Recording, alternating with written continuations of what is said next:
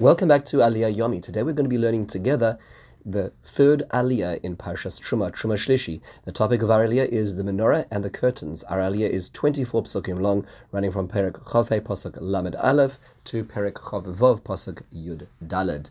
Let's take a look at the general overview and then some points to ponder. We hear about the creation of the implement of the menorah.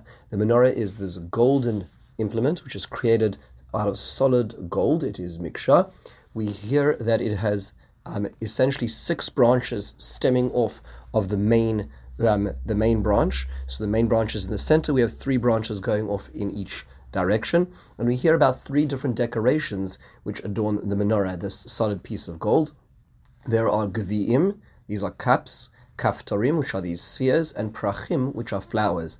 The arrangement is quite the, quite complex. We hear about, and every time where an arm joins the base, there is a kaftar. There's a there is a uh, um, this this uh, sphere, and we hear about the three cups per branch and the the givia, the uh, the, uh, the, the sorry the flowers, and then we have the cups at the top. So it's a very complicated um, description of this of the menorah itself, and we hear about the various implements which are there as well to serve the menorah, the malkocher, machtaseha, all these silver, these golden equipment which is used for the menorah.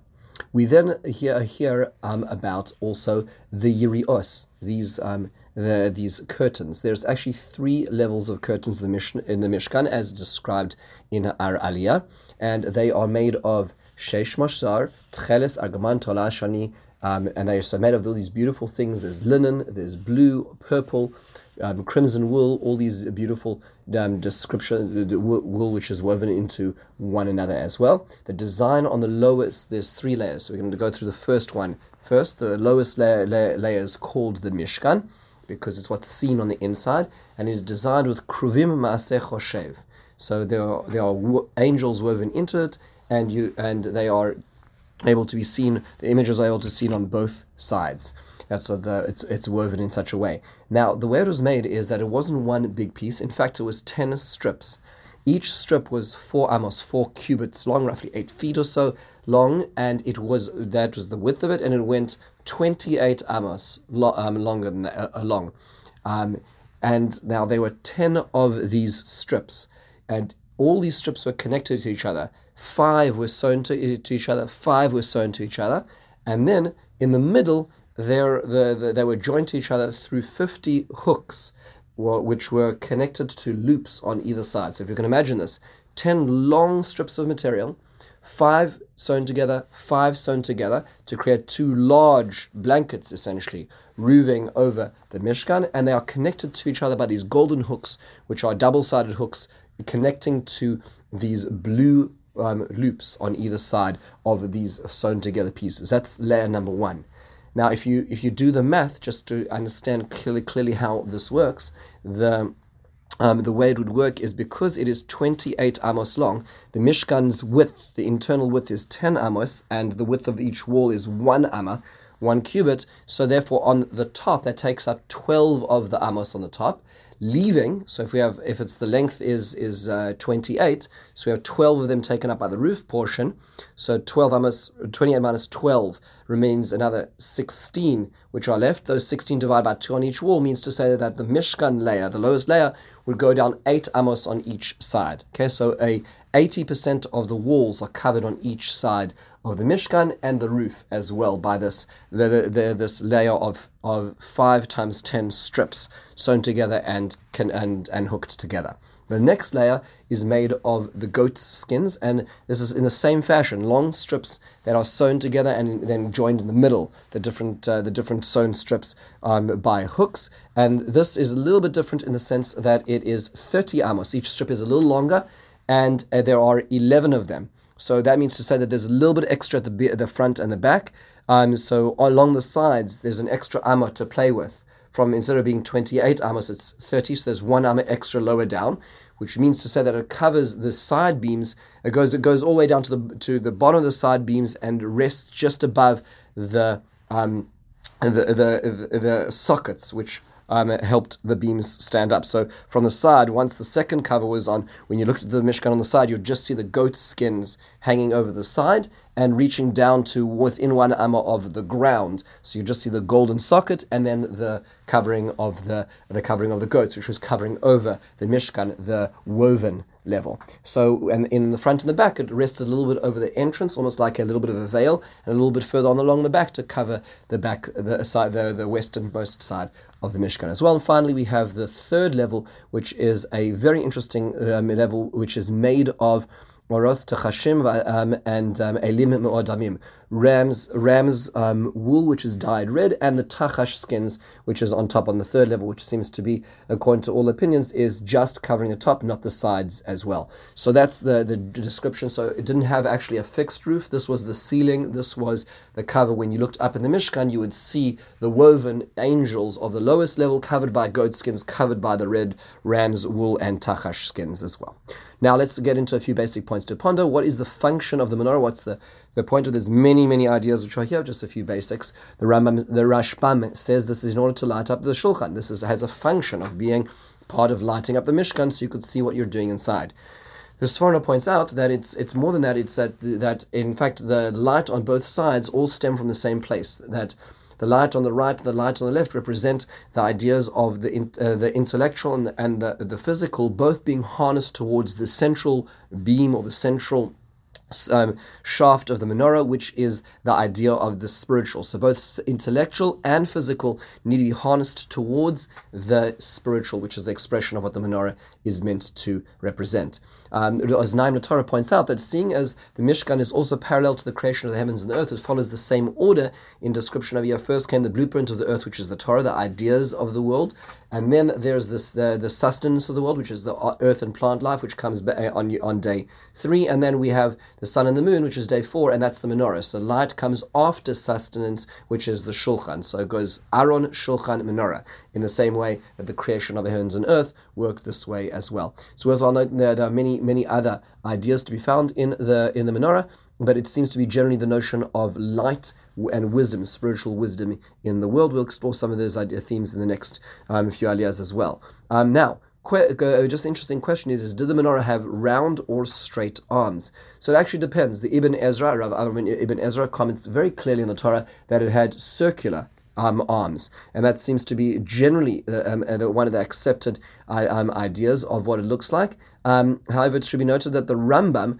although not clear necessarily in his writings about this, in his Pirush Mishnah seems to um, write a diagram which was discovered in Oxford his commentary on the Mishnah, which seems to have diagonal arms as well, and his son, Rav um, the son of the Rambam, uh, clarifies there was straight arms as well. Um, it seems that archaeologically speaking, the Ibn Ezra was correct because if you go to the depiction in the Arch of Titus, um, and you, you see the, the exile of the nation of Israel from the second Beis Hamikdash, the uh, menorah which is being carried there is very clearly a menorah which has circular arms. That seems to be uh, um, archaeological reflection. There's no reason to assume that the, the Romans would be trying to change the shape of the menorah um, for any particular reason necessarily. And that's generally speaking, if you look in most of the Mishkan books, that's what we will see as well. However, it's worthwhile noting that the Lubavitcher Rebbe was very clear about this, that he felt that it was the, the Rambam uh, was correct, that it was diagonal arms, and he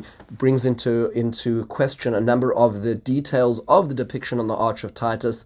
There's a number of elements which are missing. The, the feet of the menorah. It's it's uh, there's a number of aspects which aren't clear. And he points out that the Arch of Titus is the perspective of Golus, and we're moving towards a time of Geula, where in fact he believes the Rambam is correct that it's, it's straight armed menorah, which is why you'll notice that all Chabad menorahs around the world are all straight armed based on this notion very interesting debate, and you'll see these different expressions or pro, uh, portrayals um, throughout history um, in, in, uh, in trying to understand what the menorah actually looked like as well. Um, a few other points on this aliyah. Why, if you notice that the when describing the making of the menorah, unlike any of the other implements, it describes that it was te aseh HaMenorah, the menorah was made rather than Moshe made it. Why is this? Rashi explains, quoting the Medrash, that Moshe Rabbeinu was unable to make it. He had difficulty making it. So Hashem says, I throw it into the fire and it will come out.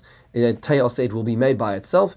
and um, and part of the reason it was difficult is because um, it was made out of one piece. It was very hard to fashion something so intricate out of one piece of gold as well. It's worthwhile noting that if one visits the old city, um, in the corridor, there used to be, it's no longer in the corridor now, it's, it's now actually in the plaza outside the Churva Shul, is the Machon HaMikdash's gold menorah, and it, it, takes the approach of the rounded arms just out of interest. But um, nonetheless, uh, when, uh, on, a, on a walking tour, they'll explain that the way they had to do it, because to create a, a structure of solid gold like that is very, very difficult and exceptionally expensive as well, they actually created an internal wax mold, which they used gold plated it and then melted the wax in a way that it was able to have. So it's essentially solid gold, one piece, but it was done through a mold.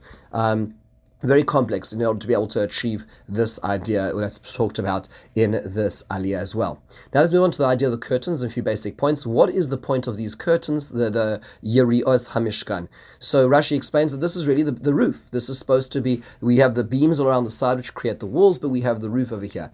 The Sforno explain, says that they're actually called the Mishkan themselves, or at least the lower one is called the, the Mishkan, um, or the Mishkan. Why? It says because they are like the Nevuah of Hashem. When a person had this prophecy, when Yechezkel, as for example, or Yeshayahu, saw the Merkava, they saw this expression of the divine, they, they, they saw angels surrounding the um, HaKadosh Baruch Hu and this, this divine expression. So the Mishkan is for reflecting that. So when, when you look up, when the Kohanim would look up in the Mishkan, they would see these angels and the gold along the side, which is like the fire, and the implements of serving Hashem. And it, it, this was an expression of what the divine throne chamber would be like as well. Now, why are there so many strips? Why does that? Why can't it just be you, you weave one long elaborate um, covering and you wrap that up and take it out when you need to? Why? Why so many different strips? So it could be it's on a practical level. Pragmatically, it's easier to carry. Pragmatically, it's easier to weave if it's smaller strips, even though they're very long. Or Racham HaKodesh says, no, it's actually because this is reflecting the creation of the world. There were, um, there were 10 utterances with which the world was created, as the fifth parak of Pirkei Avos tells us. And so, in order to recreate, so to speak, this microcosm of the world, there were 10, uh, 10 curtains for the lowest level, which are expressed over here. And that's why he says each panel is four amos for the four letters of Hashem's name, Yud K, and then a Vav and a K. So it's, it's reflecting of the metaphysical creation of the world itself. Rabbi Jonas Skler actually points out a very interesting point, and that is, is that you notice that they don't sew um, all 10 of those strips together. There's five sewn together and five sewn together, and they're, they're joined with hooks in the middle. Where do those hooks fall apart? Uh, uh, fall? Where do, where do those hooks uh, end up? So, truth be told, is the Mishkan was divided in it was um, um, essentially 30 amos long, 30 cubits long. Two thirds of it, 20 amos, was what's called the Kodesh, the holy area where the Shulchan, Menorah, and Mizbeach HaZahav belonged. And the 10 furthermost were where the Aaron was, that was the Kodesh HaKadosh, and that was separated by a curtain we'll learn about the coming Aliyos, called the Paroches. But that means to say that 20 amos, which essentially is half of these curtains, is um, is is going to be over the Kodesh, and then there is another. The next the next part is where it goes over the over the Kodesh HaKadoshim of the back wall and down again. Where was that dividing point? So it depends. It's, it's a machlekes in the Gemara, but according to the one opinion over here, that division would be above the pareches, between the dividing curtain. Almost as if there's two spheres of the world. There's the holy most epicenter, that's the Kodesh HaKadoshim, the Holy of Holies. Then there's the outer sanctum, which is called the Kodesh, the sanctified area, where the main, the main implements were. That is where the joining is. It's almost as if, metaphysically, this is described. The Derech Hashem, the Ramchal explains that the world is separated metaphysically. There's the where the, the energies come to this world through, and there are the stars. The stars, of course, you know we know what the stars are today. We can map them out in the sky, but metaphysically, it also uh, is the lowest expression of divine flow. This is not a physical phenomenon, this is a metaphysical phenomenon. The stars the connection between one dimension and another dimension. Um, and that doesn't mean if you go further then you'll get into that dimension. It means it's not upwards, it's inwards. But the point is, is that the, the, the that um, meridian between the Kodesh HaKadoshim and the Kodesh is separated by these hooks, which is why there's two parts to these curtains as well. Um, why why were there, why was there a goat skin layer? So it seems the most basic level is that is also was waterproof. The inner one was the beautiful design. The outer one was was also something which would be protective. Now, what is the tachash exactly? The top layer was this tachash. What exactly is that? So, Aryeh Kaplan in the Living Torah, in the footnote, quotes a number of different options as to what it could be. Rav Saadia Gaon and, uh, um, and Ibn Janach has, suggest that it is leather, but it's leather which is dyed black. So, it's not so much about what it was, but it, it's what it became. Um, based uh, based on Nehemiah in the, in the in the Yerushalmi, it seems that it could have been an ermine, which is a type of rodent. Um, the Ralbag has an opinion based also on the Yerushalmi and the other opinion of Yehuda that it's a wild ram or an antelope or an okapi or, or, or, giraffe, some sort of creature in, the, in that realm. Um, and in Arabic, the word tuchash or tachash is a sea cow or a seal, um, which is found near the Sinai Peninsula. So there's various options to what the skin of it would have actually been. What is interesting is that Rashi quotes the machlokes between Rabbi Yehuda and Rabbi Nechemia as to what the division was, meaning there's two parts of the third layer. There's the red ram's wool, um, uh, uh, uh, sorry, the, of the Oris um, um, Adamim, and then there are the, the skins, these red dyed skins of the of the rams, and then there's the Oros Tachash and the, the, skins of this Tachash creature. So how did that match up? So the opinion of Rabbi Nehemiah was that there were two layers. There was layer of this third layer. So there was first layer number one covering the roof, which was the um, which was the red ram's kahides, and then above it, another layer right on top of it was the tachashim. However, Rabbi Yehuda says no, it was half half. The question that is asked in the Gemara is so if it says that it's milamala, the oras tachashim is above, how do you have an above if it's half half? So the Gemara answers and says that according to Rabbi Yehuda, the above means above the Kodesh HaKadoshim. So the half that was the tachashim was oriented above the Aron HaKodesh. Why is that significant? Um, so if you look at the translation of the word uh, tachash, it's called sasgona. Sasgona actually is a, is a broken up word for the word saspe gavna shela. It was happy with its many colors. Apparently, one tradition is that it, had, it was a creature that had many colors, was very proud of its skin. When is there space for multicolors in Judaism? The answer is when you're above the Torah. When Rabbi Fran pointed this out, many years ago, very beautiful idea is that when is there space for multiple colors? Only when it's the milamala, when it's above the framework of Torah. Creativity is a wonderful thing if it's within a framework. Without a framework, it can go awry very quickly, and that's part of the lesson of the Tachashim. With this, we conclude this very complex aliyah. In the meantime, have wonderful meaningful